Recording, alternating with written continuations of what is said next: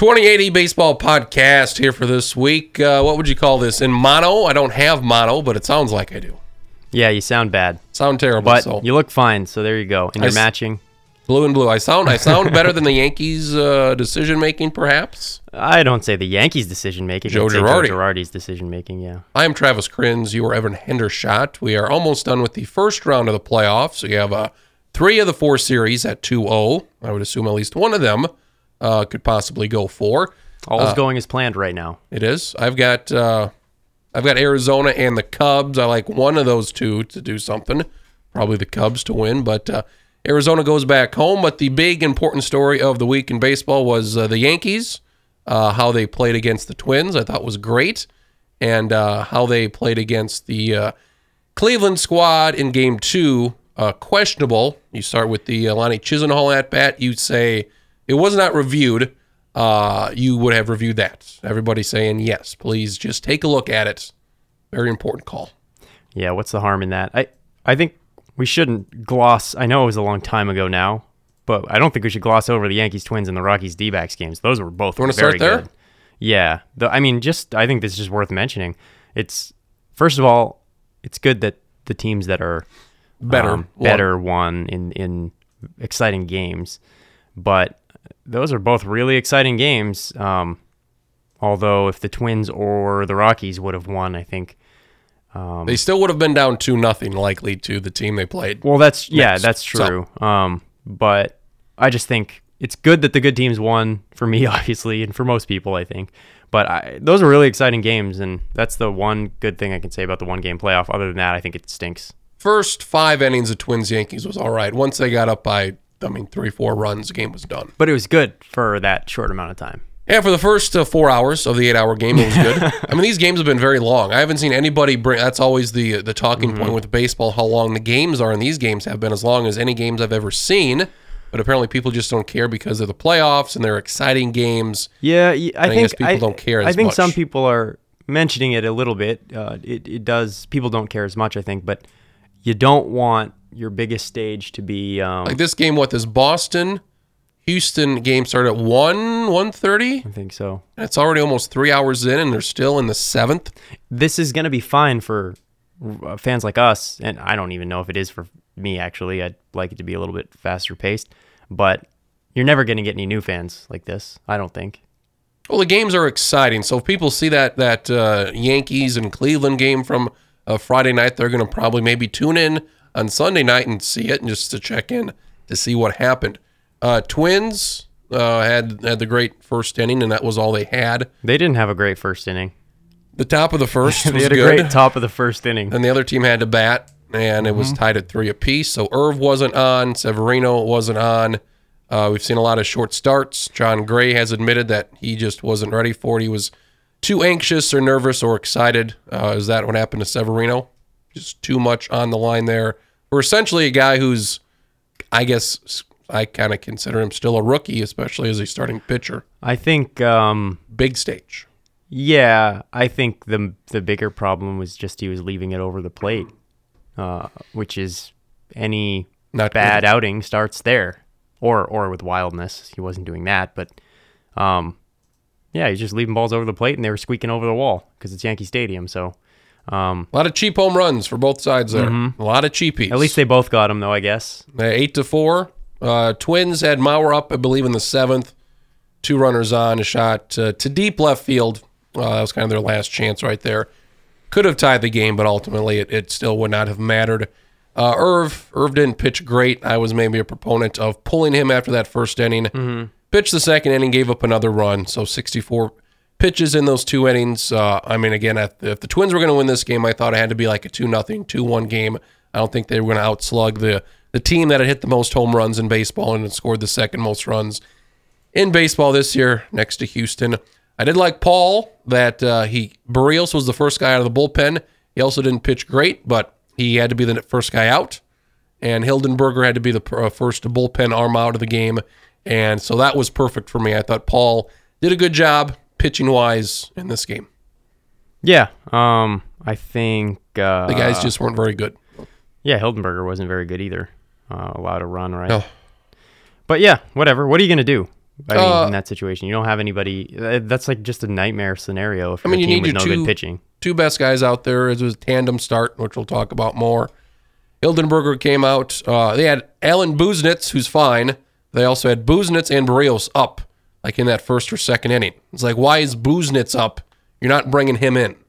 Uh, Berrios, I mean, they and there was another situation where they had two guys up as well when it was obvious one of them was going to come in and the other wasn't. So I don't know why uh, he even did that. I think the thing here for the Twins is it's clear um, they're going to need Pitchers. pitchers, yeah. Their their bullpen isn't miserable. I mean, they have found some guys that Yes, we have. look look like they can be pretty solid, but they're definitely going to need starting pitching, and this just highlighted that. I think. Um, so, at least they made it there, and there you go.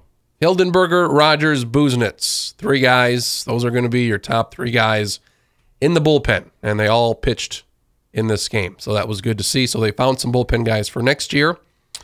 Chad Green comes in, uh, does well, gives up one run in two innings. And then uh, David Robertson, he came in.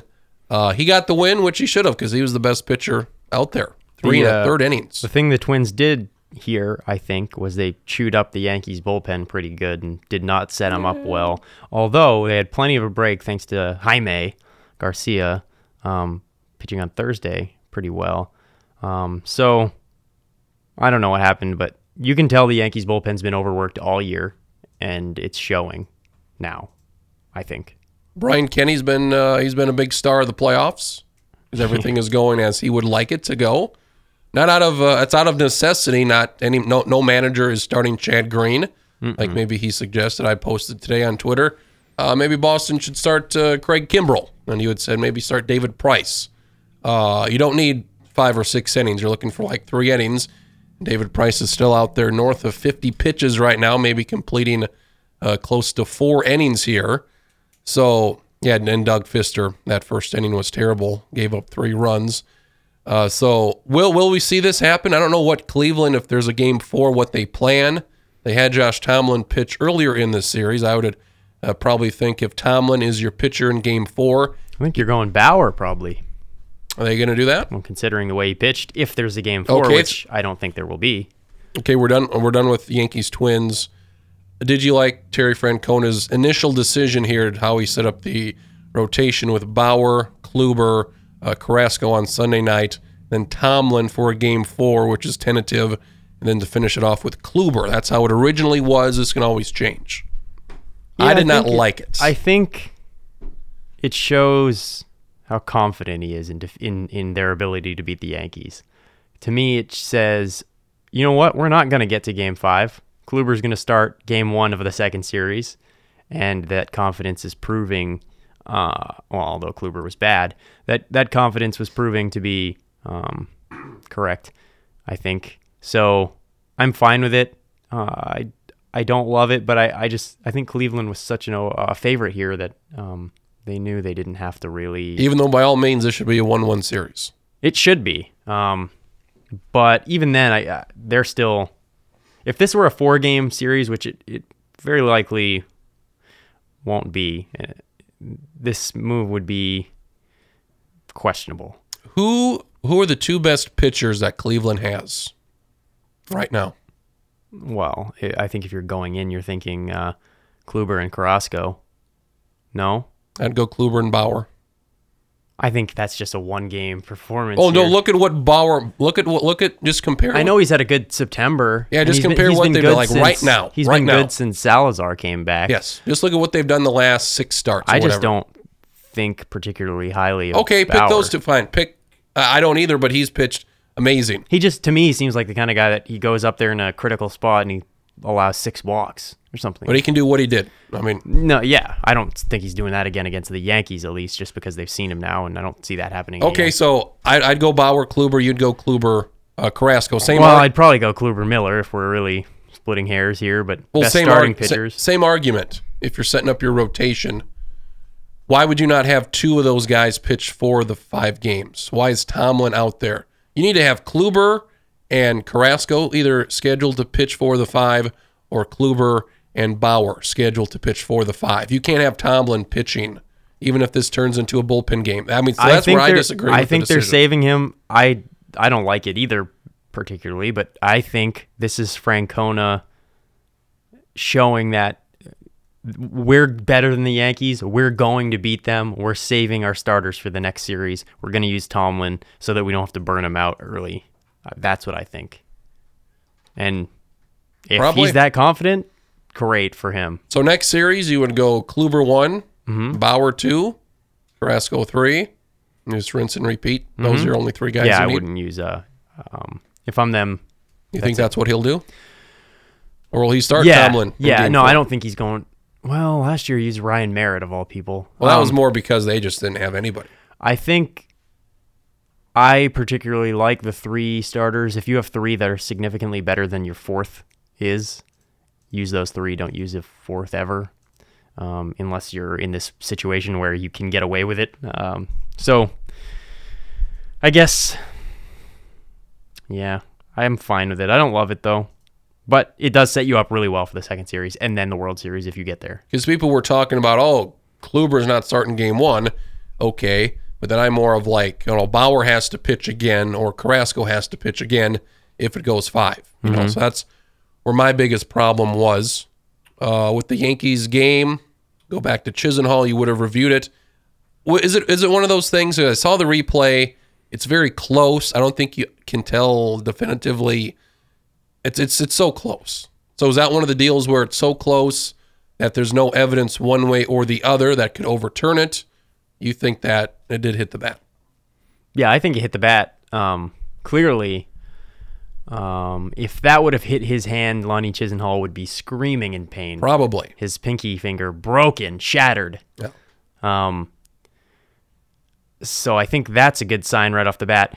I think the other thing is you challenge that pitch, you are essentially or you challenge that play. That's going to be a lengthy challenge. You're setting yourself up to have your next guy in ready. I don't remember who it was off the top of my head Chad Green. uh, Chad Green, but then who was uh, who Robertson was after him. Robertson. You're basically setting yourself up to let Robertson come in and he'll be ready, or Chad Green has time to settle down. So there's a lot of advantages to challenging there. The only disadvantage is if you get it wrong, um, You're out a challenge and nothing. you're nothing, out a challenge. Yeah. So Nothing changes. I think that was one of Girardi's. I think that was Girardi's single greatest blunder as a manager of the Yankees so far. Obviously, it cost them a game. Um, I would be very, very fine with it costing him a job. Um, I mean, this team overperformed this year. I don't know if Joe Girardi had anything to do with that. I don't think he did at all. Um, but yeah, I think I think that was such a disaster of a of a thing, and I guess we can get into it later too at some point. But um, I mean, calls just haven't strike ball and strike calls have not been going the Yankees or the Well, Red and, Sox and way. there's a lot of it. I don't know if they did this last year. I don't think they did, but they have the strike zone on there, and a lot of people didn't like it on ESPN. Now they've changed it a little bit to where it's it's not uh, you can't really see the box, but you'll see the pitch. It'll be a K or a ball, so that's nice. I still do, yeah, I don't like the box, but um, and I don't really. It's nice to see where it is, I guess, but I just judge it based on where it is, and if I think it's a ball or strike, and then you look at the um, where it actually ends up being, like on uh, Like MLB 3D app or image? something, Yeah. yeah. and you're like, ugh, why is that? that, Yeah. that happens so many times in the first two games. It's like, why, why is that uh, strike? I'm I'm very seriously considering um, listening to this game on the radio, uh, this this third game, because I don't care to see that happen again, or I will lose my mind. it's very bad. It's been so bad though, and there have been a lot of weird. You don't want any of this stuff. You don't want that ball, obviously, to me, obviously hitting the bat. The ump should have heard it too. You don't want that being something that costs you a game on this huge stage. Mm-hmm. The umps are just digging their own grave. That's what I am seeing here. Does Chad Green get a pass? He was the one that gave it up. Yeah, he should, probably shouldn't have been pitching in that situation. Really? Yeah, I would. Considering what Green was good on that Twins game, he was not the best pitcher in that Twins game, as we discussed. Robertson, he was the best Robertson guy. is the guy you have coming in. Do you want him to be Uh, the first guy out No, I'm fine with Green coming in. Okay. Um, but against Cleveland? as your uh, fireman type role, I would consider Robertson. I mean, he's been the guy that's, and he's done this throughout his career. His nickname's Houdini for a reason, but uh, he always just gets out of these stupid jams that he should never be in in the first place usually. But this would be he could get out of somebody else's jam, just a strikeout or a fly ball that isn't a home run. um, I would have put Robertson in. I don't think Chad Green has the I don't know mentality to be in that stage and not make a silly mistake, I guess. Robertson's a veteran. There's something to be mm-hmm. said for that. Kluber wasn't good, gave up six runs in less than three innings, and Clevinger comes in to give up two more runs with the Cleveland bullpen. Pitched uh, over nine innings, giving up two runs. That was good enough to win, and Josh Tomlin actually gets the win, pitching the uh, last couple of innings. They bring in Betances at the end. They did not play against the Twins, and uh, he was okay. Just gave up a couple hits there. In the 13th uh, inning, to lose it, uh, I'm I'm not remember my memories of the end of that game are fuzzy. Um, I feel like there were things that were happening that I wasn't approving of, though. I don't uh, remember. Uh, Gleyber Torres, uh, Todd Frazier got a double. They pinch ran Gleyber Torres, and he was thrown out. Are you thinking Ronald Torres? Ronald Torres. I'm, yeah. I'm like Gleyber Torres is is right. suffering from Tommy John. The other guy. Uh, yeah, that was a Oh, and he got they, were trying to I think yeah Gardner was up and they were trying to sacrifice him to third, and I think there were no outs and then uh, hell of a throw behind mm-hmm. the plate there. I think it was Yan Gomes and uh, they called him safe, but they reviewed it and he was out. Very very close play. Yeah, but, uh, I think um, Torres out. I think Frazier never would have been in that situation. I don't. Frazier's. You got a mean, pinch run there though. Fast, but no. Fra- is there a big difference between speed? I don't think there is. Uh, Torres is not a.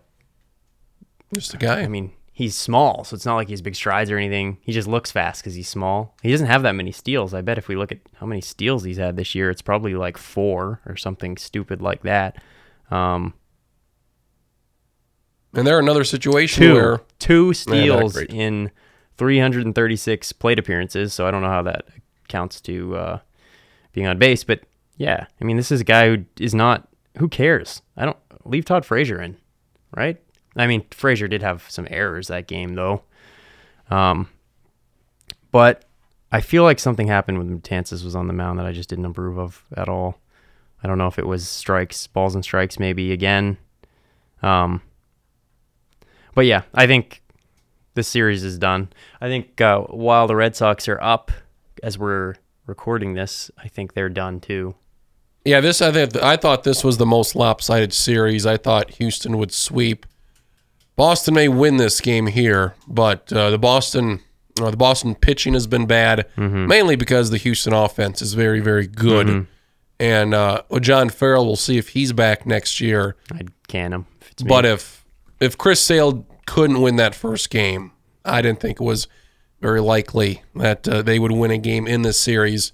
Uh, again, they Kimbrel hasn't been used. They'd use David Price in game two. He's when we were talking about our unsung heroes a couple weeks ago. He was my guy to fill that role that he's never filled before, and uh, he's been the first guy out of the bullpen a couple times. And if he and if Boston hangs on to win this game, uh, it's going to be because David Price uh, mm-hmm. did what he did today. So, yeah, I think. Um it's an interesting tactic, I guess, but and it, it, seems to be working.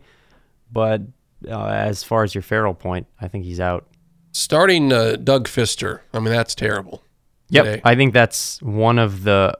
This, that's a perfect situation to use David Price for two innings or three innings or something. Like, why would you? He ever... pitched four innings today on fifty-seven pitches. Well, why would you ever start Doug Fister in uh, uh, season make or break game. game. Yeah, I mean, um, they might win it, but he's been really bad this year.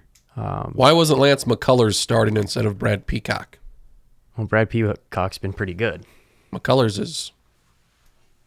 Yeah, he no, pitched a lot better than uh, Peacock. I mean, Liriano. I don't know why they bring in Laureano right away. He gives up a run.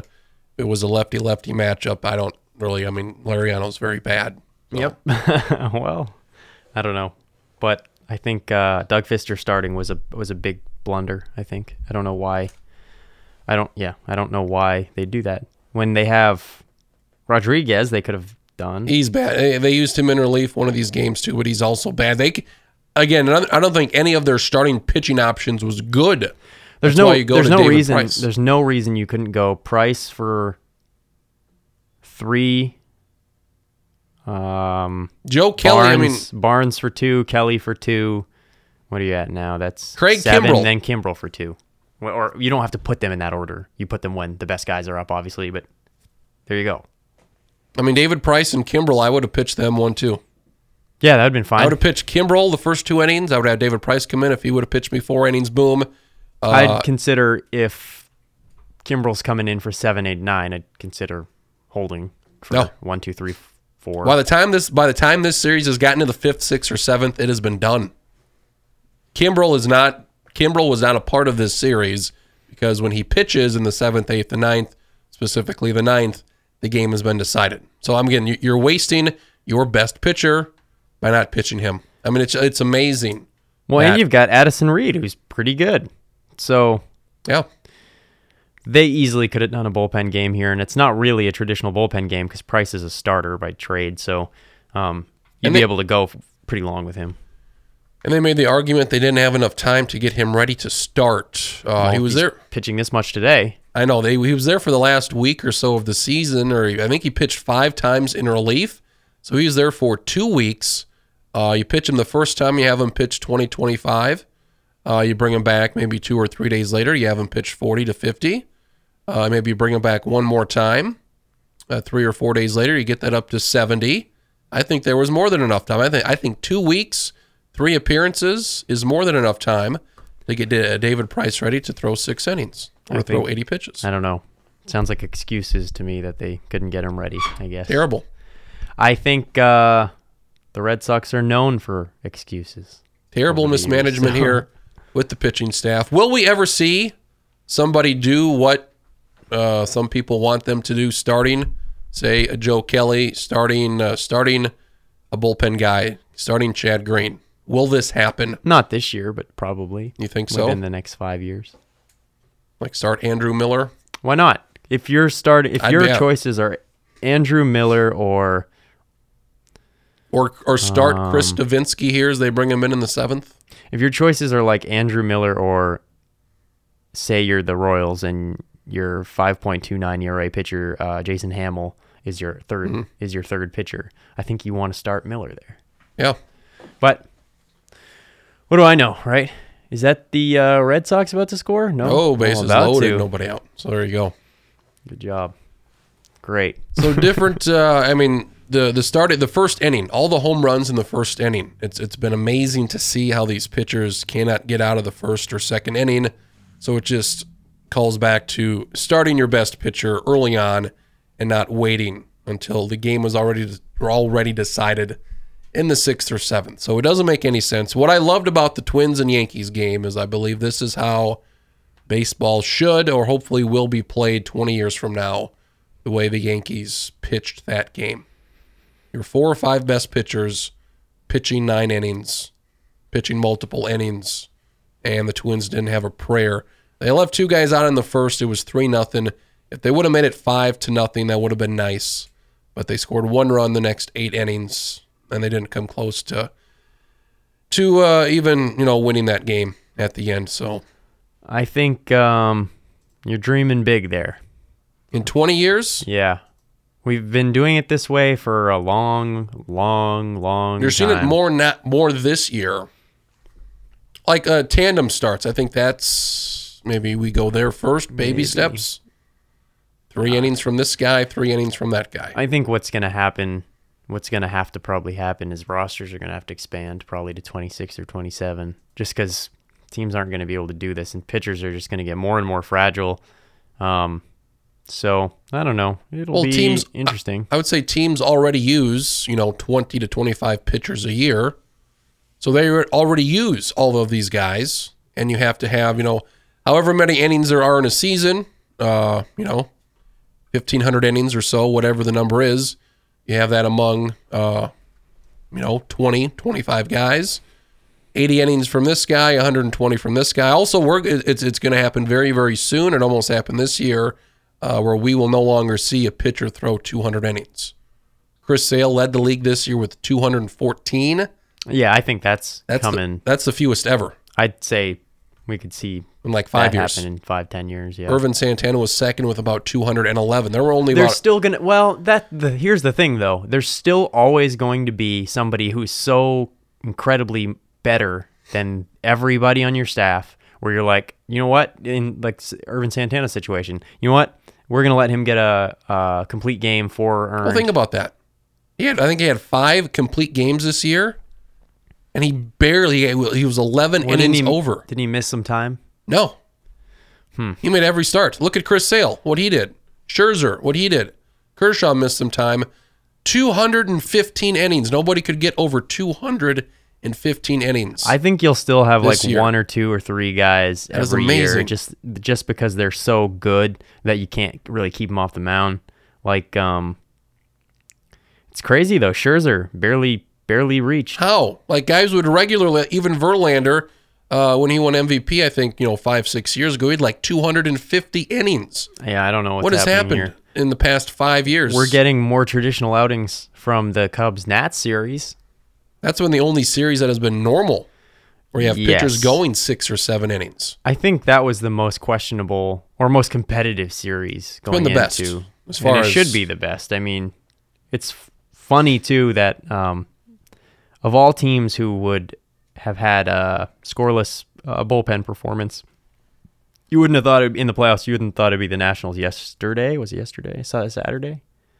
I mean, they had five guys come in and Shut them down. shut them down. Is good, and they're good pitchers too. Albers, Solis, Madson, Perez, Doolittle. That's a pretty good, pretty good combo. My guy Kintzler threw an inning in the first game. There you go, My guy. your guy. Maybe if you were on the Twins, they would have won that game. No, I mean I was just. Uh, it was. It took a while for the uh, broadcasters to mention Kintzler. That was the new thing. The Twins traded their closer at the deadline, so they were selling. Okay, I mean Kintzler, the three innings he pitched a week didn't matter. He was the closer because that was the best guy they had on a terrible bullpen. and the bullpen got better throughout the year, and Belisle easily replaced Kintzler and probably even did better. If you look at what Belisle did in the last two months versus what Kintzler did the first four months, so Oof. Here's a here's a funny stat that just popped up on Twitter. Um, speaking of all this bullpen stuff we've been talking about, David Price in the postseason as a starter. Um, sorry, there's going to be wins good. and losses in this. 0 and 8, 5.74 ERA as a reliever. 2 0, 2.35. the ERA, I mean, there's a difference there.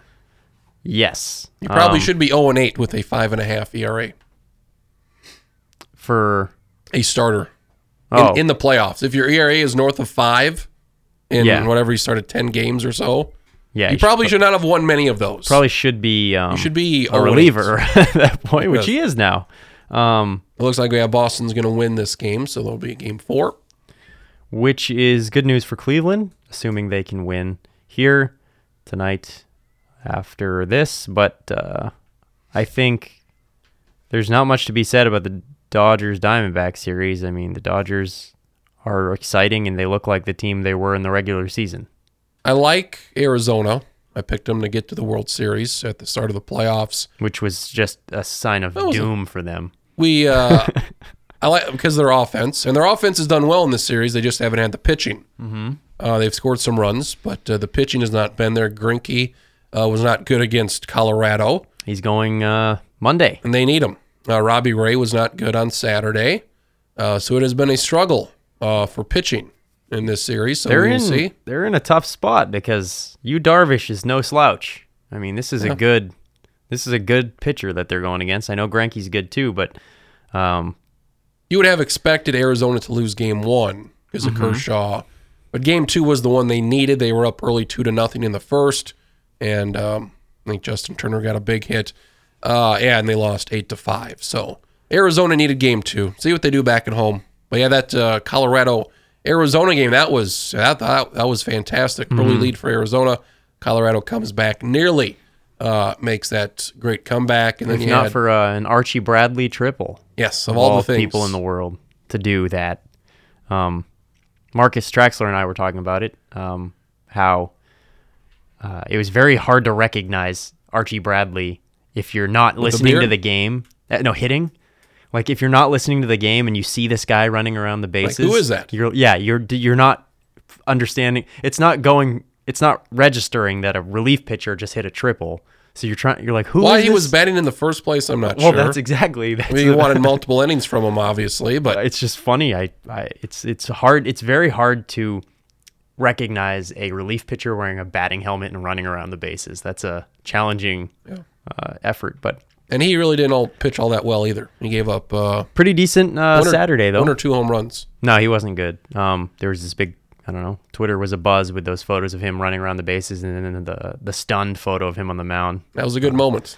But uh, yeah, I think the Dodgers are clearly the better team here. Um, they're just they're playing with that that energy that Their they were playing picked with up against. so that's good. in in the the regular season, and and um, you you can just tell that this team wants to win more. They want it more. One of my pet peeves. This team wants to win more than that team. No, I think this I think team that team definitely is just better I don't than know that about team. than last than this other team they're playing, but you can tell this team wants to win more than Dodgers teams in Yeah, years yeah. past want to win because they have a lot of young guys, young guy, or they have more fun playing. That's how I'd put it. The Washington Cubs series, I had mentioned I am ready to pounce, and I have already pounced on the pitching decisions here and there. A lot of them have been uh, non traditional, starting relievers and all that. Uh, Joe Maddon did not bring in Wade Davis in game two, in which the Cubs were ahead after seven innings, three to one. If you're ahead three to one in the bottom of the eighth, I'm going to need Wade Davis to get me six outs. And he did not appear. They went with Carl Edwards Jr., a fine pitcher, gave up the home run. And uh, then they went with Mike Montgomery for some reason, and also uh, did not did not pitch well. So, had the big home runs from uh, from Bryce Harper and Zimmerman. A five run inning. Uh, Washington's offense was not good for the last month, where they averaged under four runs a game, and their offense has been atrocious in this series as well. So again, I've got the Cubs winning this thing.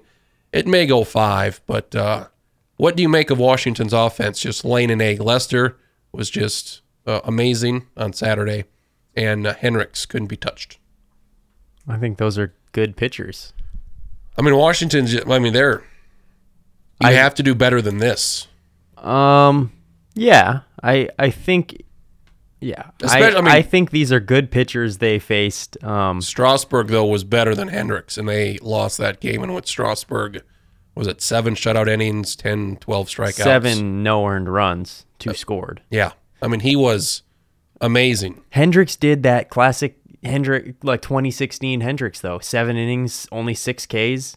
Just nobody's getting line drives count, off yeah. of him, and that's valuable. Um, nothing wrong with that. I think that's the kind of guy that if they can get past this series is going to be pretty critical because I don't think very highly of Lester, um, despite what he did uh, Saturday. Um, I think maybe it was just the Nationals offense being bad. And then who's going game three? You have to be Arrieta and Scherzer, isn't it? Quintana Quintana. um, and Scherzer. And then game four would be Arrieta versus is the way he pitched. Game one, Ben Zobrist. First guy to do the shifting with Tampa People Bay. were talking about that last year in the playoffs, though, that, that Maddon just gets too much credit. I mean, he doesn't do hits his players. He's always had these great players because he's always had these great front offices putting great players in the field for him. And you can't bat Ben Zobrist lead off in a playoff series. Ben Zobrist is a Because Uh, he he left in Chapman there in Game Seven. Ben Probably- Zobrist's uh, OPS plus this year seventy nine. He's probably their worst off him and uh, Heyward.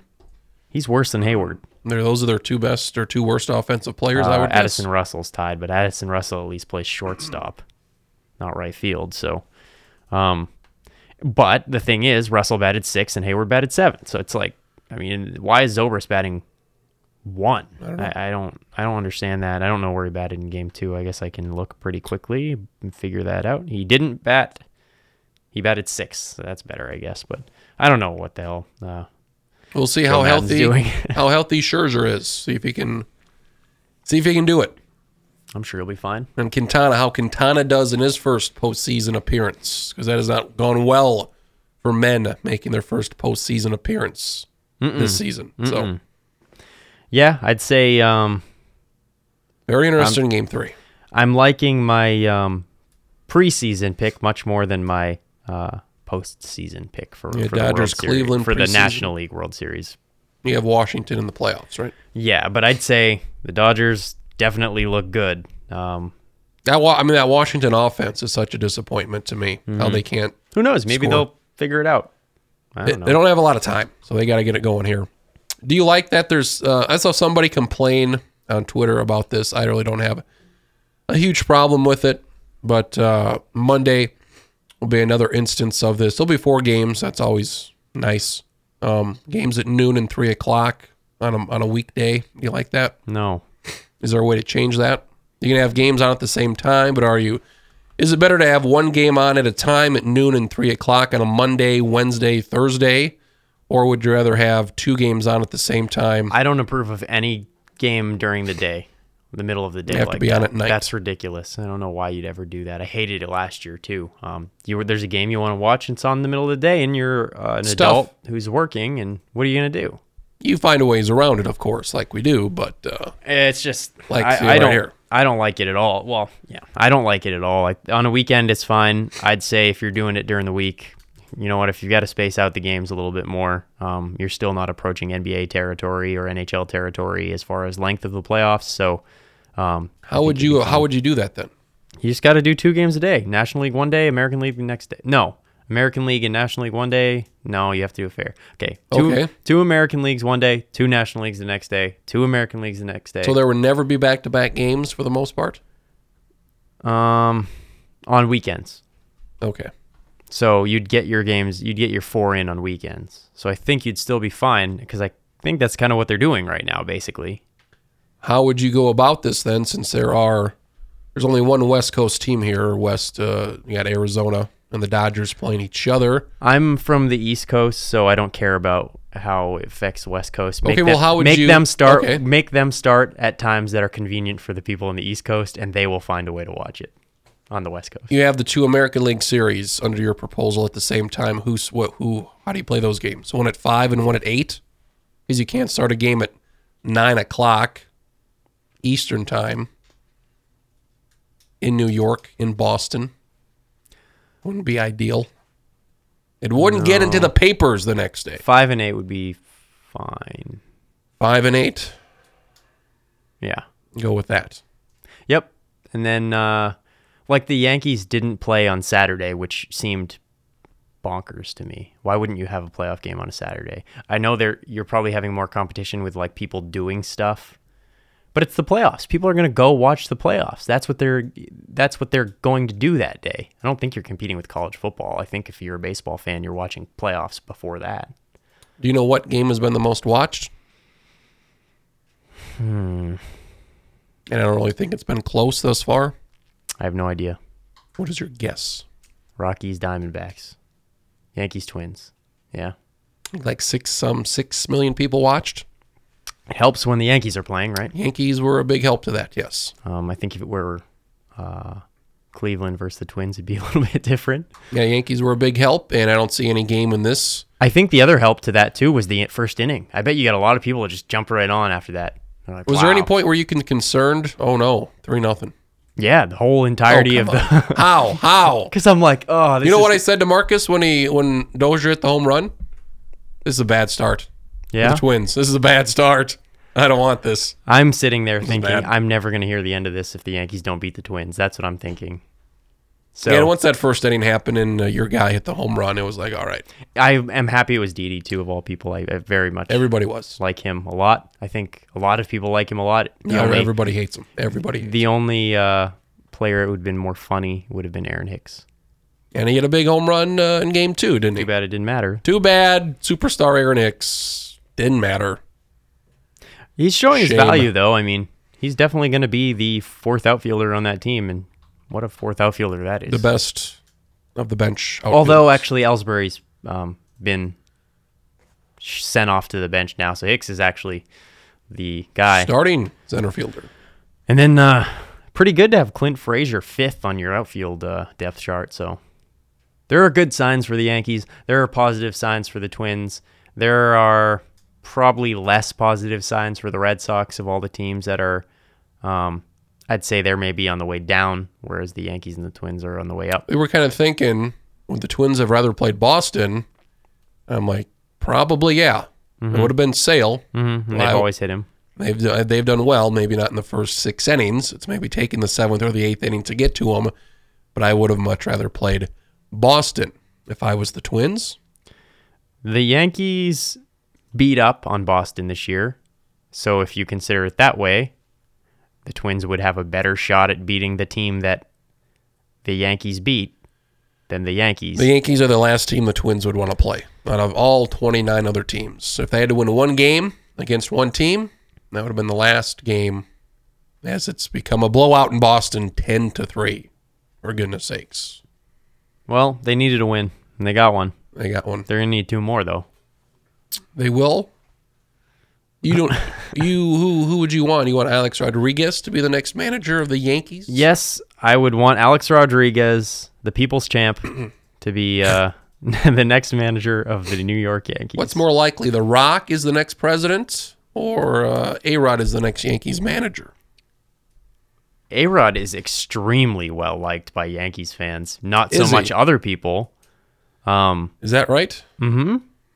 He's become sort of a cult figure uh, since Does he ever show back up? since his uh, yeah, and he's very Why is that? because he's still being paid by them this year. That's why they like him? Well, no, that's why he shows back up to the stage. Why do they like him? because he's weird and Because he's weird. yes, and this has not always been the case. he's particularly weird now that he's not playing because we just see him. We don't see him on the field now. We see him being weird elsewhere and posting weird Twitter videos of him working out and stuff like that. Anyway, he's very funny, but he seems to know um, what situations players should be put in, and he doesn't seem to have. Um, or he seems to have the hubris of a Terry Francona where he'll do what he thinks is the best thing to do, which might be the analytically minded thing to do, because he doesn't care about um, what's always been done.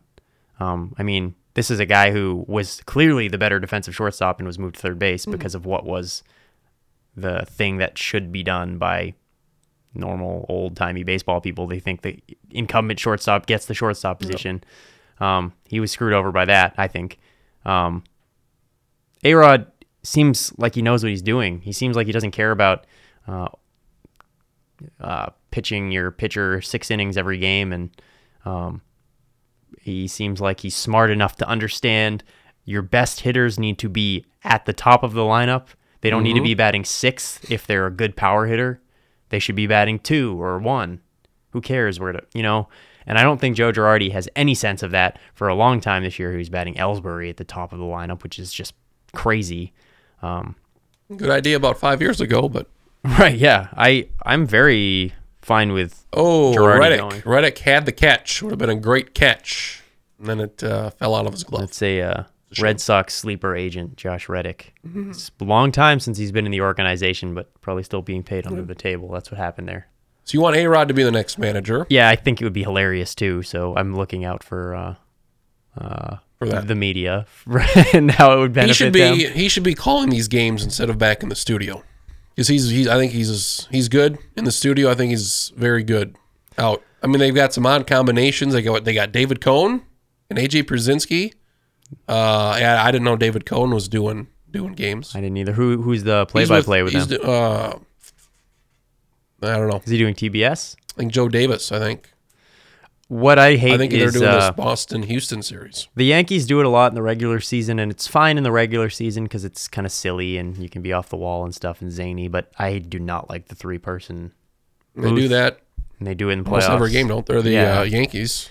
The Yankees do it a lot. Um, not a ton though. I don't know any other team that does that. I think there are other teams that do, but the Yankees definitely do They do a lot. a lot. Um, and usually it's fine because you're balancing Paul O'Neill's weirdness with David Cone's smartness, so it kind of overcomes. But um, I don't like it in the playoffs. But the good thing for me is since I don't have cable, I have to go watch games at public places, and you're I- not listening to it. it's on mute, so I can just enjoy the game. Charlie Morton is starting game four for Houston. Who would have thought? Saving Verlander for a possible game five. Well, there you go.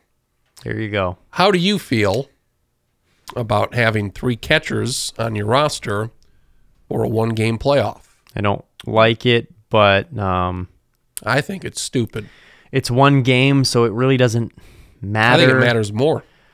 I think the thinking is, well, if we need a pinch runner in this situation more than we need a catcher, um, Then you have a second catcher.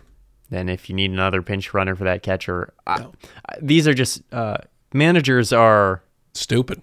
so terrified of having no catchers, And it never happens. and it never happens. It never happens. And there's always a guy on every team who can probably do it. Emergency catcher. It would stink, and you'd hate it, but there's a guy on every team that could probably do it, and they've probably trained enough to be fine. Twins carried three catchers for this playoff game.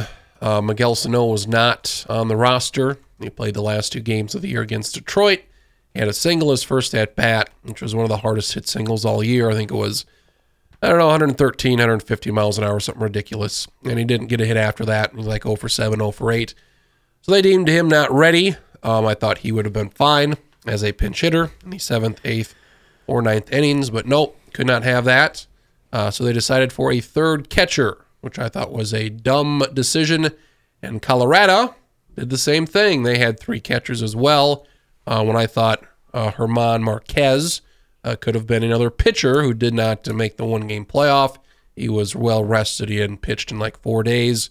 And uh, they definitely needed another pitcher in this game because Jon Gray sure as hell didn't get it done. So a couple of teams in the playoffs in the one game wild card took a third catcher I thought there was a much more urgent need for another position. Well, the Yankees obviously didn't do it. Um, do you know who their third catcher was in 2015 for the game against Keuchel?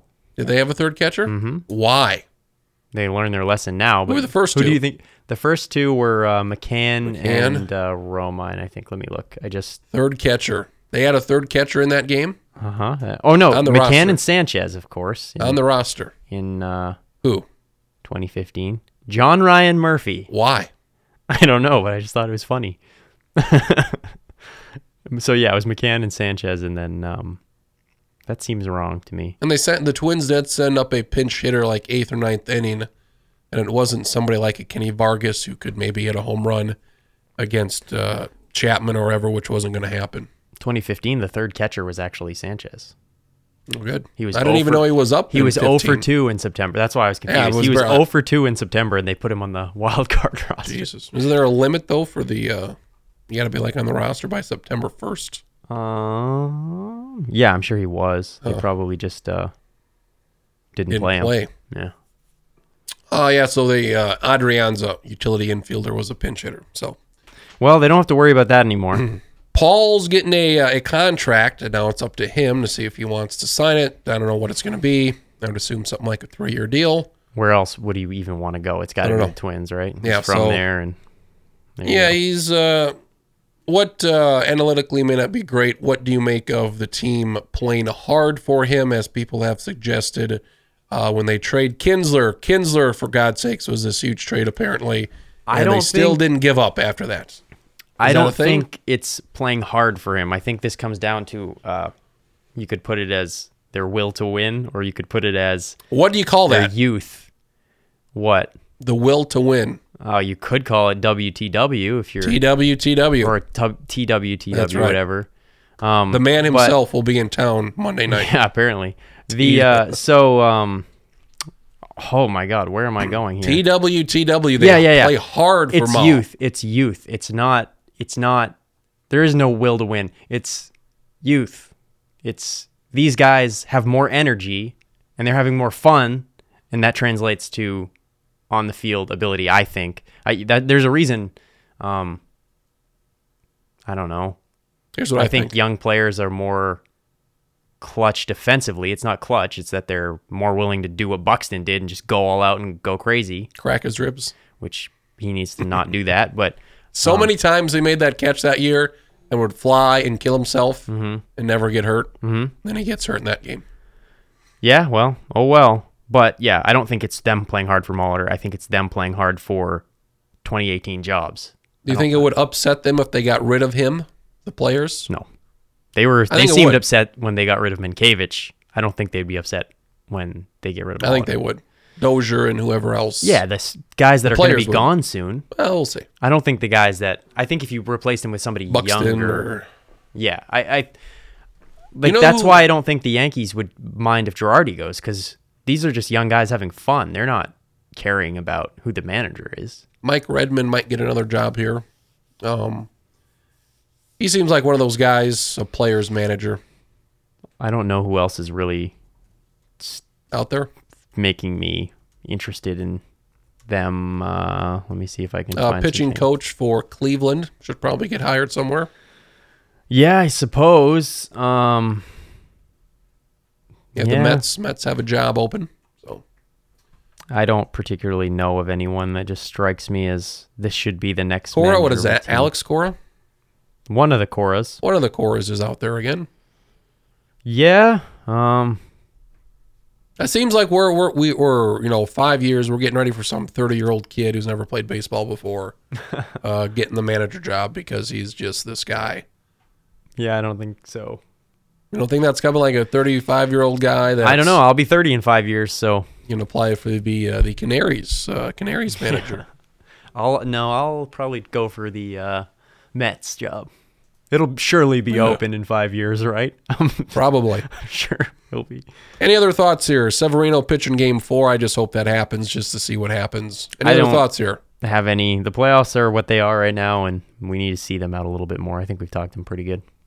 Uh, Thursdays. Uh, Thursday would be your game fives for the National League, and Wednesdays would be your game fives for the American League. They have games at three and seven, three o'clock and seven o'clock. Yuck. I'd say uh, the one thing we've learned so far in the playoffs, or we not that we've learned that has just been solidified and should definitely happen soon, is robo umps. Yeah, be a good idea. I would be in favor of that. Also, uh, Edwin. Edwin could be out for a few games. he Yeah, hopefully it's just a few for them. really screwed up his ankle. Um, yeah, hopefully it's just a few. Otherwise, uh, that won't help their cause. Looking at this Bill James list of great players, superstar players, whatever he called it, he had Twitter polls and Twitter polls for Ever. weeks. Yeah. I mean, who's the biggest superstar between this guy and that guy? And most of the polls were pretty, pretty. uh Not What- your not your greatest segue, Travis. They're not close. No. Speaking, speaking of uh, baseball, uh, Bill James. Yeah, there you go. Uh, so he had this final report on the 50 True Superstar Project. Why he thought this was, I don't know, worth his time, I'm not sure. Just an interesting way to look at it. So this was uh, two weeks ago. He put this list together, basically broke it down by decade. And basically, uh, you have between four and five guys per decade who they considered stars. What what did you make of this list? What what are we looking at here? Like the 50 best of all time or what? I don't think they're the 50 best of all time. Probably. I think I think this is a really good and interesting. Considering where we are right now in the playoffs, you're you're thinking about who who is the guy who which of these guys you know will be generally that represent the generation. Which of these guys 30 years from now will parents be telling their kids about? You know, um, or their grandkids. Um, I think this is a good representation of like who were those superstars, as he puts it, superstars. Who were those guys that uh, really exemplified baseball in that time? Um, who will you remember? And for me, I mean, these are like spot on. I think as Is far as the a- decades I was alive for. Like I went through the list and I said like there was maybe one I would change.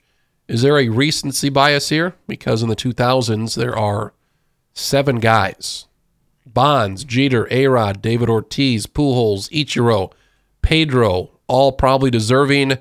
Uh, Ichiro, eh, I can I can go either way. Yeah. I could too. I think the problem here is um, David Ortiz, eh, three three of those guys you could four four of those guys you could basically put them in the 90s i think that's why because there's only four in the 90s i think i think yeah, Bonds in the 2000s. it's, I well, mean, it's because that's when he had his he had big his peak crazy years. peak years yeah exactly 01 but to 03, but a-rod you could arguably put in the 90s jeter you could arguably um, and pedro that his best two years were 99. Right. Yeah. So I think yeah, that- I Bonds think played that's like why. what, four years, five years in the 2000s? So that's interesting. So yeah, so can- yeah, I I think that's the reason. I think you just move one of those guys over, and then you move maybe Ichiro out.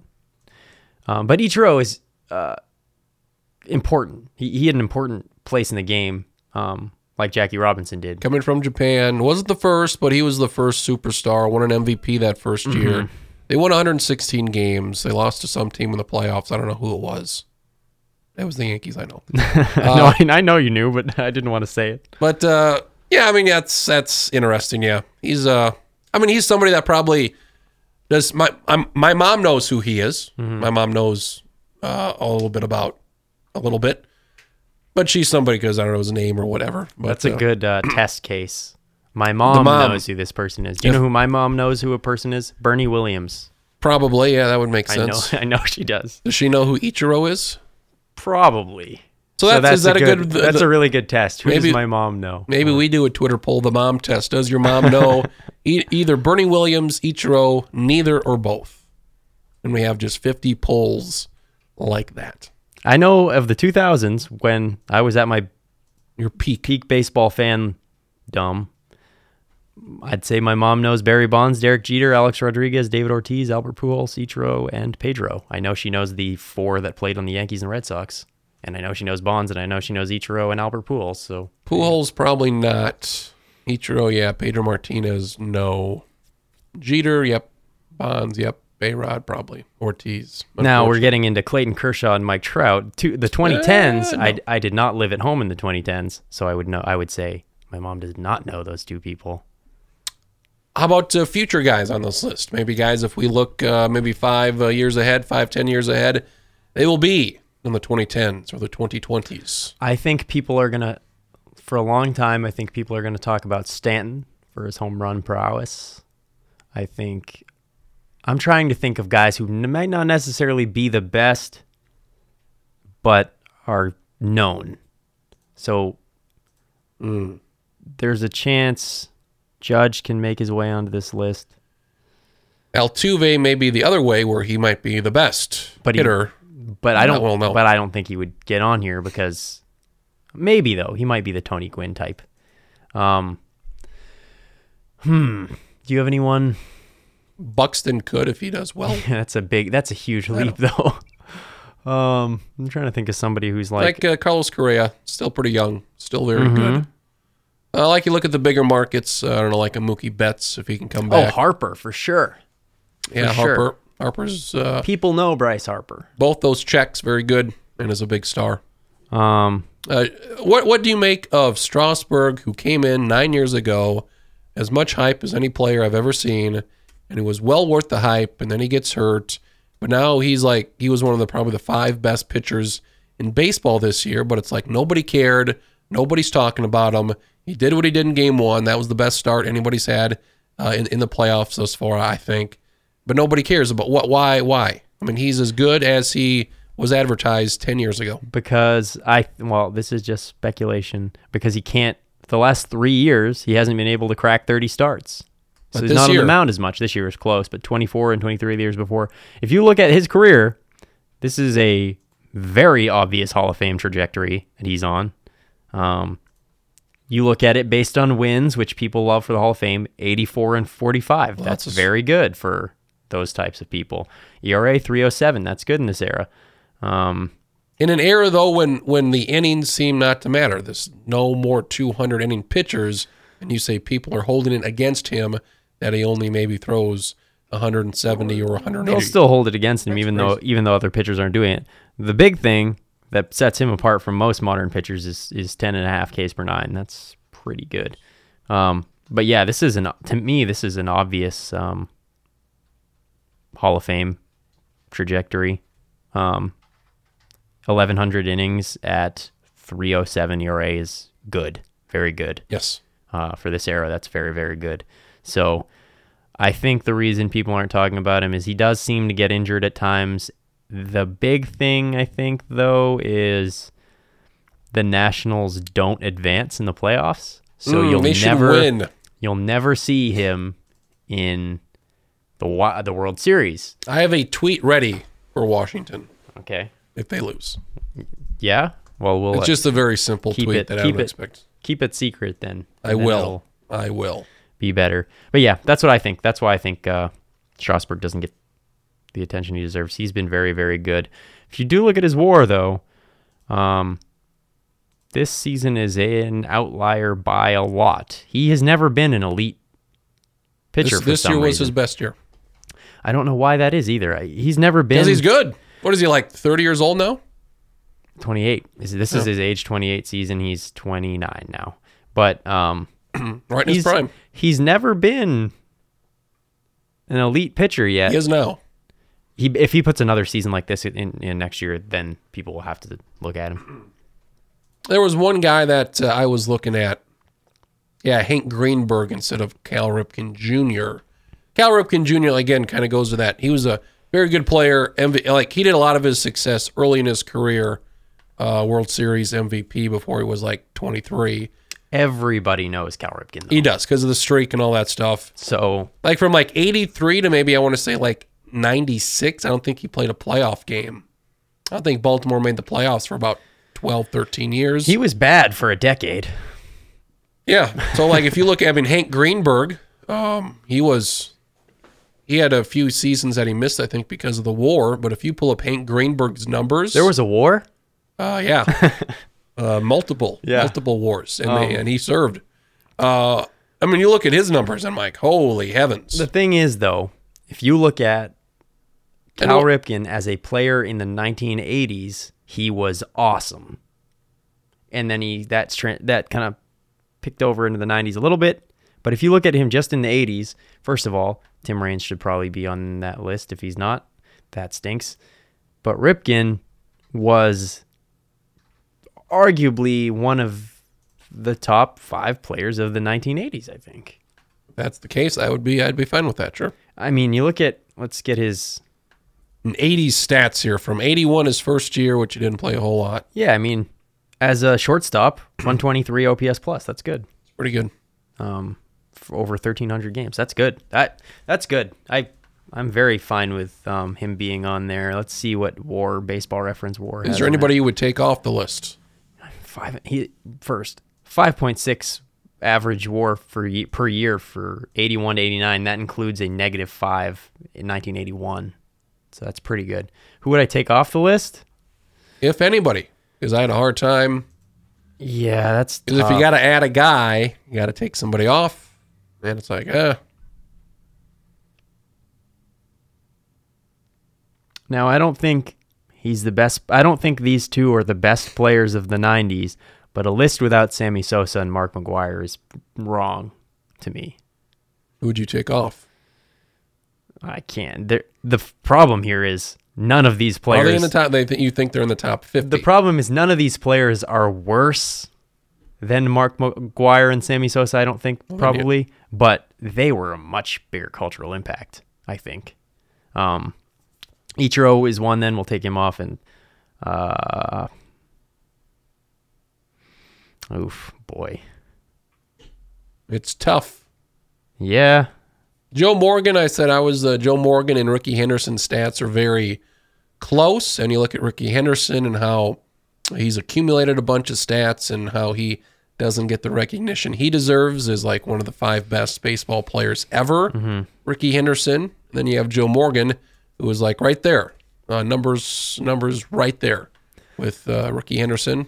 So there you go. he was good. Um, clearly, I think um, if I were, if somebody said to me, "All right, you can build a team and you can pick anyone from history," and considering their, um, considering that people in the twenties are way worse shape, You would have them from hit, what their rookie year on, or what? So if you let's pick a guy say ten of their ten best years, and that's all you can get them. So like, uh, I don't know, was Ralph Kiner kind of like that? I guess didn't play very long. There's a Ralph Kiner in Mitchell, isn't that? is that right? Yeah, What does he do? he's like the head of Mitchell Realty, I think. And Wow. his name's Hall of Famer Ralph Kiner, which always makes me That's laugh. amazing. But uh, Does he know? Does he know? you've got to think, right? I doubt it. you've got to think. How old is he? Old enough You should know. to know, Be yeah. very exciting. Um, anyway, I'll next time I see him, I'll talk to him about that. Good. I think Rickey Henderson would be my uh, number two choice, maybe behind Barry Bonds, Behind Barry Bonds. which is a no contest for me. Um, Trout, if he keeps it up, will join the club, but uh, Bonds is easily the best to me. But Henderson was such a, a very interesting player to have. I mean, where where else do you get the perf? He's the perfect leadoff hitter. That's a big. That can have a huge impact on your team. I think. Where would Joe Maddon put him? Sixth.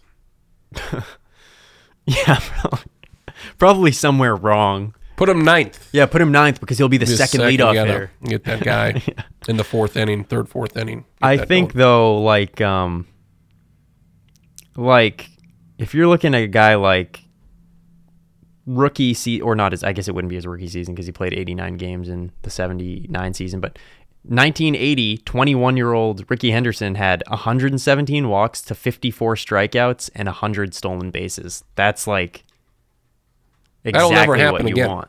Yeah, and that's exactly what you because even if he's only hitting 22 doubles and four triples and nine homers, you're still getting a guy who basically every time he's on base, he's either having a double or a triple. It's pretty awesome. Look at what he did when he was old. Look at what he did when he was 40. He was 40 years old with the Mets in 1999. He had an on base percentage of 423. He had 315. Those year that year is surrounded by some pretty pretty bad years. He though. almost stole 30, he almost stole 40 bases. well, the year before that, he stole. Uh, he was bad. He was a league average hitter, but he stole 66. So you could argue he was more valuable as In a 1998, with Oakland as a 39 year old, he batted 236 with a 376 on base. 376 on base percentage, hitting league average. He was 236. He was good. He was good. He was fast and he knew how to steal bags. He Um, led the league in walks. and there was a period over his career where he was hitting homers too, which was made him just extra valuable. Um, When he was 42 years old, he had a 366 on base. he was good. This is a good, When he was four, good player. when he was when he was 44 years old in 03 with the Dodgers, his on base was still average at 321. It took him until 44 years old. His OPS plus at that time was 70 because he didn't hit for any power. It took him until he was 42 years old to be average or less than average. He was a very sustained. Uh, he had his peak years were spread out. Um, he had, according to Baseball Reference, he had a 9.9 WAR in 90 and a 9.9 in 85, and an 8.8 in 80. But the, between that was filled with four, five, six win seasons, which that almost hurts him. I think as far as how people look at him because he doesn't have that peak of all together clusters. But he was good. I mean, of this list, um, I like I like a lot of these guys. Pete Rose, though, he would not be one of my first picks at all. He's a big star, had a lot of hits. If you had uh, five guys on this list that you'd like that you'd like to start a team with, um, who would you? And I guess indi- look at them individually. Don't try to build like different positions or something. Or maybe let's do three. If there's three guys on here, and you're like, if I can't have this guy, I want this guy, and if I can't have this guy, I want this guy. Where does it start? You're one, two, three. I'll think of my three while you're working on this. Bonds. Babe Ruth is interesting because he hold that because he was an old old guy, I I just 20s and 30s. those players I just get give them the boot because they can't hit a curveball and they couldn't hit a.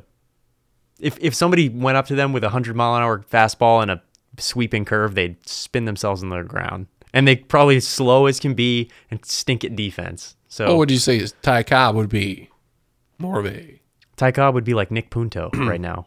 oh that's a shot. What a shot. well, he would be. Well, hmm.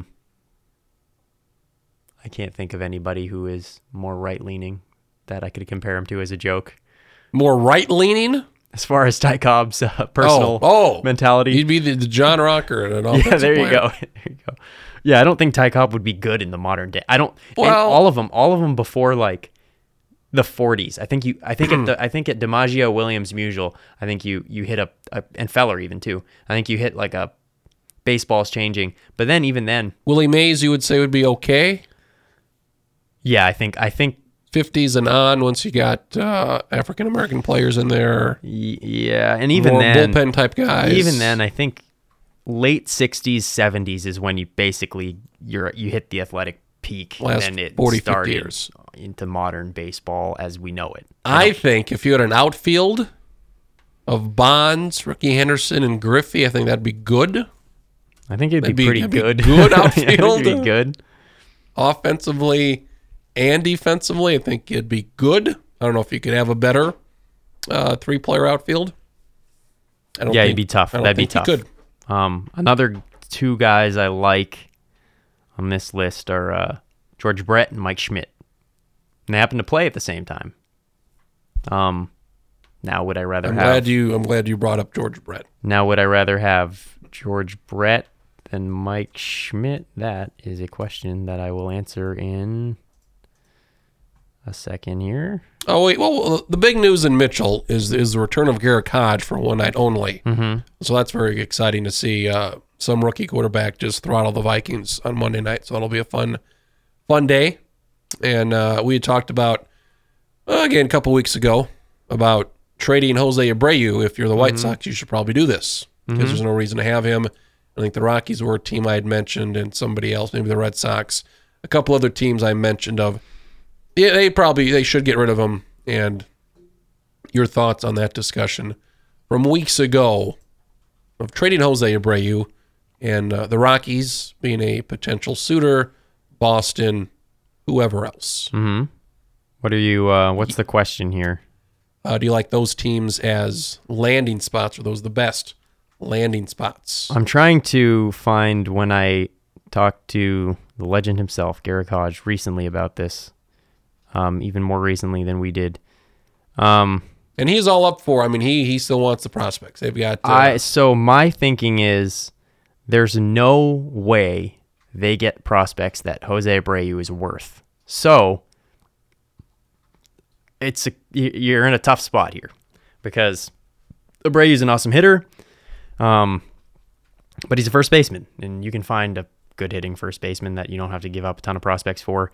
The question is, do you keep Abreu and let him waste away, Joey Votto style, or do you trade him for what he's not worth? And that's a tough I would trade him. that's a tough thing that they're gonna have to I I think they're gonna have to say, you know what, Will Why? There's no reason to keep him.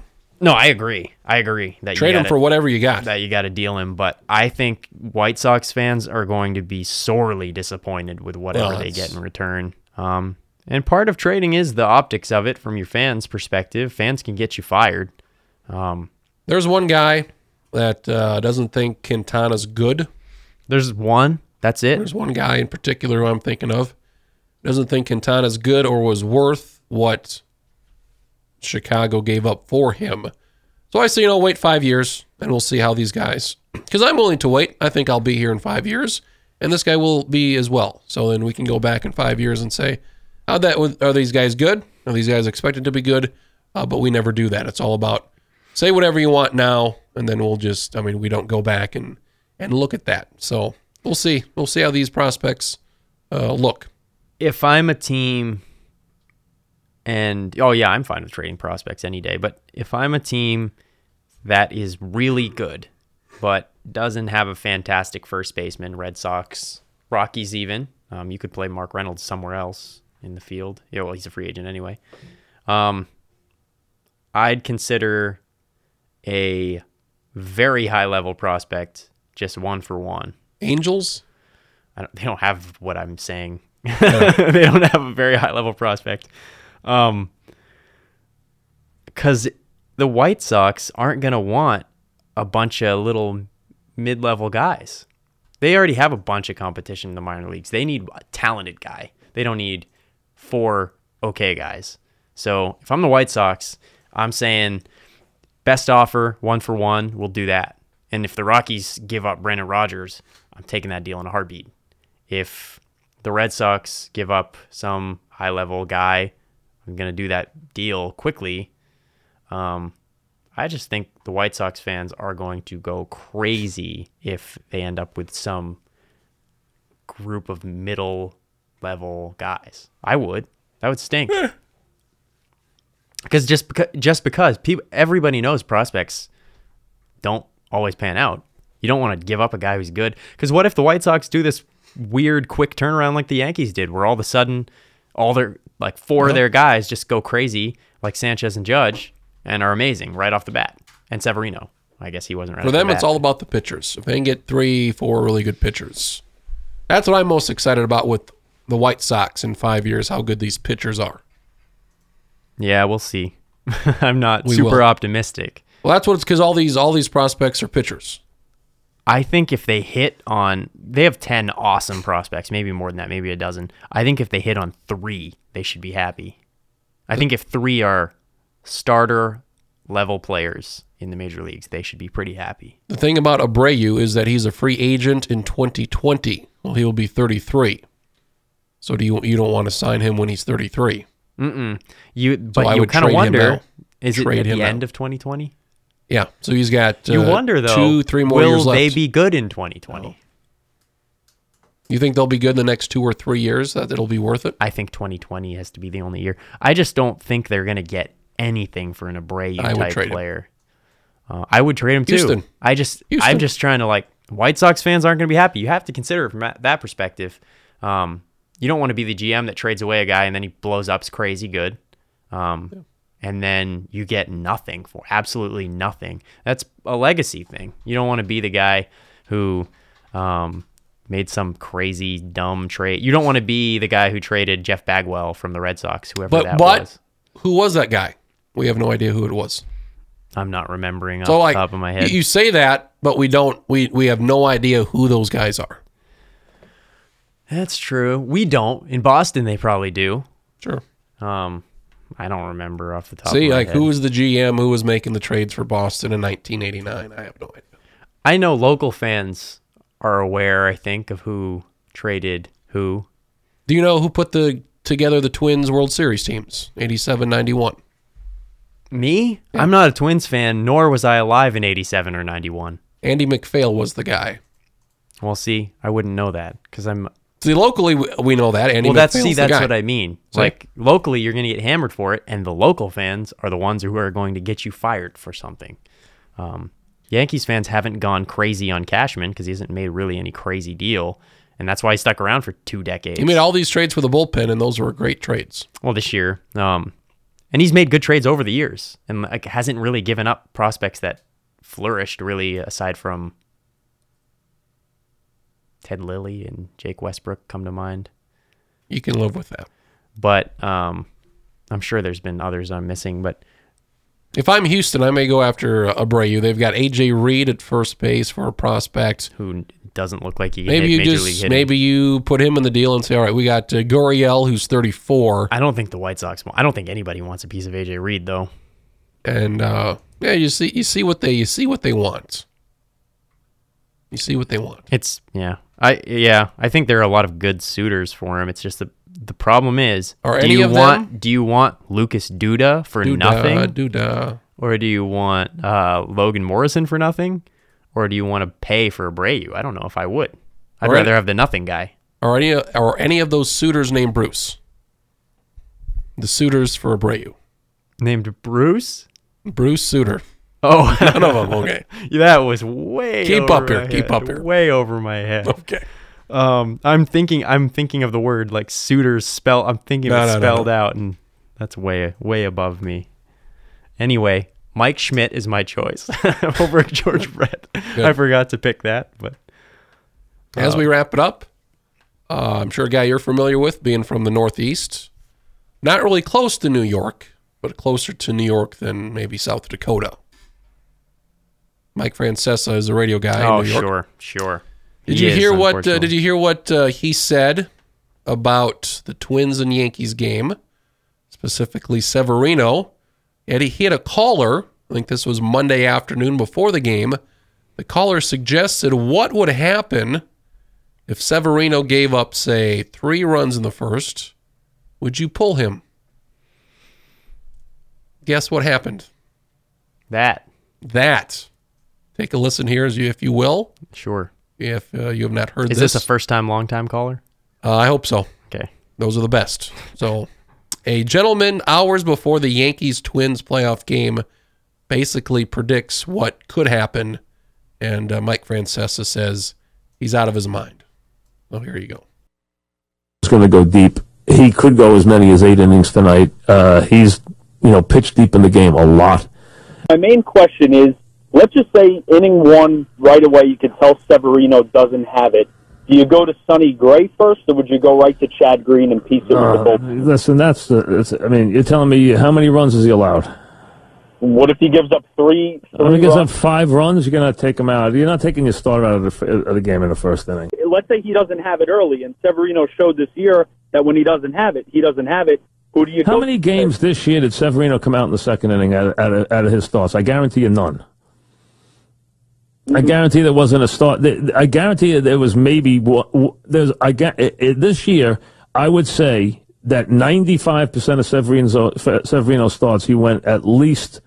And 95 percent he went at least five innings. 95 percent, maybe more than 95 percent. It might have been like 30 out of 31 starts or whatever it was. So the idea of asking me why you're going to take him out in the first inning, I mean, I mean, uh, why not ask me? Why not ask me if he the first batter hits him with a line drive? Who are you going to bring in? I mean, so I mean, the, the, it's it's a ridiculous thing to bring up. It really is. I mean, he's been one of the best pitchers in baseball. You know, they are going to let him pitch. That's why he's pitching this game. I mean, there's nothing not to like about what he's done this year, all the way down the line. And I would expect him tonight to go out there and really throw a heck of a game. I would, I really would. I, I would be surprised if he didn't go out there and throw seven innings, and that's how many innings I think he'll pitch. I think he'll go seven innings, and I would expect a typical Severino performance over those seven innings. That's what I expect. Well, that's not what happened. He uh, gave up three runs in a third of an inning. So why why even talk about that? why even mention that? Three innings or three runs in the first? Get the hell out of here. I think that was a good question from the caller because That's what happened. I'm looking at his game logs though, and Severino did have trouble this year a few times. He'd have games where he was just unhittable. Um, or he kind of had that Verlander. He reminded you of Verlander, where he's just throwing hard deep. He's going. He'll yeah, he'll allow three runs, but he's going eight innings, seven innings. Um, but he had five pretty bad games. I just found out of I don't even know how many. and one of them was against the Twins 10 days prior where he went three innings gave Mm-hmm. Exactly. up three runs. Um, he is like any pitcher who has ever pitched in Major League Baseball. He's prone to a stinker now and then. So that's a totally reasonable question. Um, and he being an old-time baseball guy says, "Come on now. Why Right. why would you pull him in the first inning even if he gives up three runs? Why? Because if you don't win this game, your season's over." So, Right. It's not the same as, uh, let's say, it's not the same as May 1 when he went five and two thirds and allowed five runs. That game doesn't make or break the season for you, so you can keep him in. And let, well, let's say this game was played, you know, in July. Does Paul Molitor leave Ervin Santana in for the third inning? Does Girardi leave Severino in longer than he did? If this is any point in the season that isn't September or October, they both leave the starters in because Should you they? don't you don't want yeah because you don't want to just destroy your bullpen because what could happen is um, your next pitcher the next day could be just as bad and you're in a situation where you're scrambling you're switching guys from AAA to minor, major leagues and um, some games are losable in um, July they're not in this situation. Even Severino if- had to go. I, Severino needed to go. He was bad. You got to. What kick him. if, you know, there's certain games that are losable, you say, what if the Yankees say, let's say they lost the division by two games, which I think they did this year. And is that is that enough for you to say, we need to pull him quick, we need to win this game because You never we would know- much rather play Houston. Well, bullpen arms Cleveland. are generally worse pitchers. So if you're taxing your bullpen, um, that could ultimately in the long run. in the long run make you lose more games than that one game. Especially if, and it's all situational. If the game before your starter pitched three innings, you just have the guys you have, you got to leave them in because you didn't bring anybody up or down because you wouldn't think Severino would be that bad. And then the next game, what if the next guy's a bad outing too? Um, you have to consider it. Um, the other factors is your bullpen rested. If they are, then maybe you make Right. the move. If they're not, then you let Severino get out there. Or odds are pretty good Severino, a guy like that, is going to find it quickly after that one bad inning. He might have one other bad inning or something, but you could probably get five innings, five runs out of him that game, probably. Um, and that's fine. That's still winnable. You didn't. You haven't thrown in the towel if you leave him in. I and something that people like managers never do is bring back a guy on short rest, even if they've only pitched two innings and threw 50 pitches. I'd be fine with them doing that, maybe bringing them back a day earlier. Mm-hmm. That screws up their schedule or whatever. Uh, figure it out. You're a big league pitcher. So it means more in a division game, I guess, if it's two. So if it's if you're playing the Red Sox, you're like, all right, we can.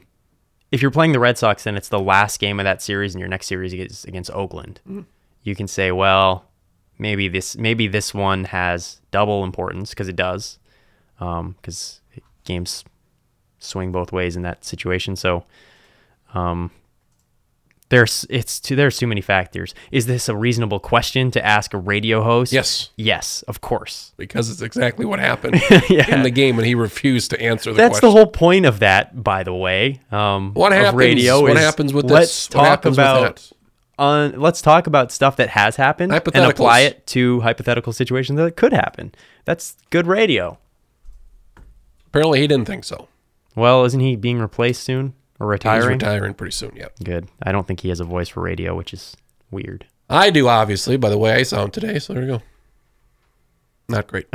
uh, next week, we will have known the championship series, and uh, we will be a game into each series. Whether that is uh, Washington and uh, the Dodgers, the Cubs or the Dodgers, Cleveland, Houston, more than likely. So, uh, is there a is there a pitching matchup that you said uh, you said what was it last week? You wanted to see a certain matchup, like in the world, didn't you? In the World Series or something uh, Scherzer, Kluber, or something Yeah. like that, or Kershaw and Kluber. You had Washington, I think uh, Scherzer Kluber would be good. I think um, Strasburg Kluber would be good. I think I think basically the first three games of a Nationals Cleveland series would be good. That's why I wanted that one because I think I think um, let's say it's Scherzer Kluber, Strasburg, Bauer, Carrasco, Gonzalez. Those are good. No other no other pair of teams can do that, I don't think. Would you say it's a pretty good bet next Saturday night or Saturday afternoon? Houston, Cleveland will be Verlander versus Kluber in game one. Assuming Houston doesn't go five, that would be a good, good game between the two best pitchers probably right now in the Kluber's going to have to go if he hasn't if he's going to have a week and a day between starts. Game five or game game one Saturday. Houston, Um, Cleveland, Verlander, and Kluber. That's uh, that is great. Lining up for that at the moment. Verlander is probably the best pitcher right now in baseball. The way he's, well, the, the way he's pitched. I can think of dozens of pitchers that have uh, zero ERA right now or haven't allowed a run at least in the playoffs. They all play for the White Sox. Great. So they're better. there you go. No, I can't. Yeah, actually, Ver- Verlander's probably um, the guy just because um, He's been the best. That's why you he's know he's and he he's the kind of guy that can be bad in an inning, but still pitch well on, over the course of the game. So he yeah he might have a one bad inning where he allows three runs or something, but he's still going to be your best option probably the next inning. Um, other pitchers aren't necessarily He was six and zero with Houston in the last month with an ERA around one. That's pretty good. five. You know, Five and zero. five and oh, five starts, one oh six. Now he's six and zero with six starts and a playoff start and a win. So there you go.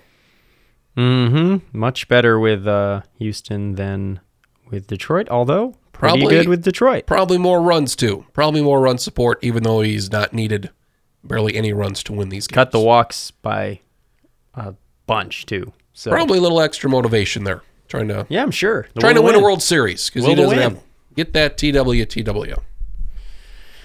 Yeah. First I- week, first week of the playoffs. Thumbs up. It's been very good. yes. Yes. Uh, yes. Wild card games were good. I can't wait to not see one of those kind of games for a year. No, that'll be next year. because I do not like them. I like the games. I mean, the games themselves are great. I hate the make or break.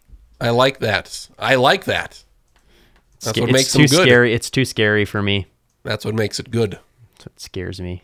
Next week, I should sound normal, and uh, we will talk game one of the championship series. There you go.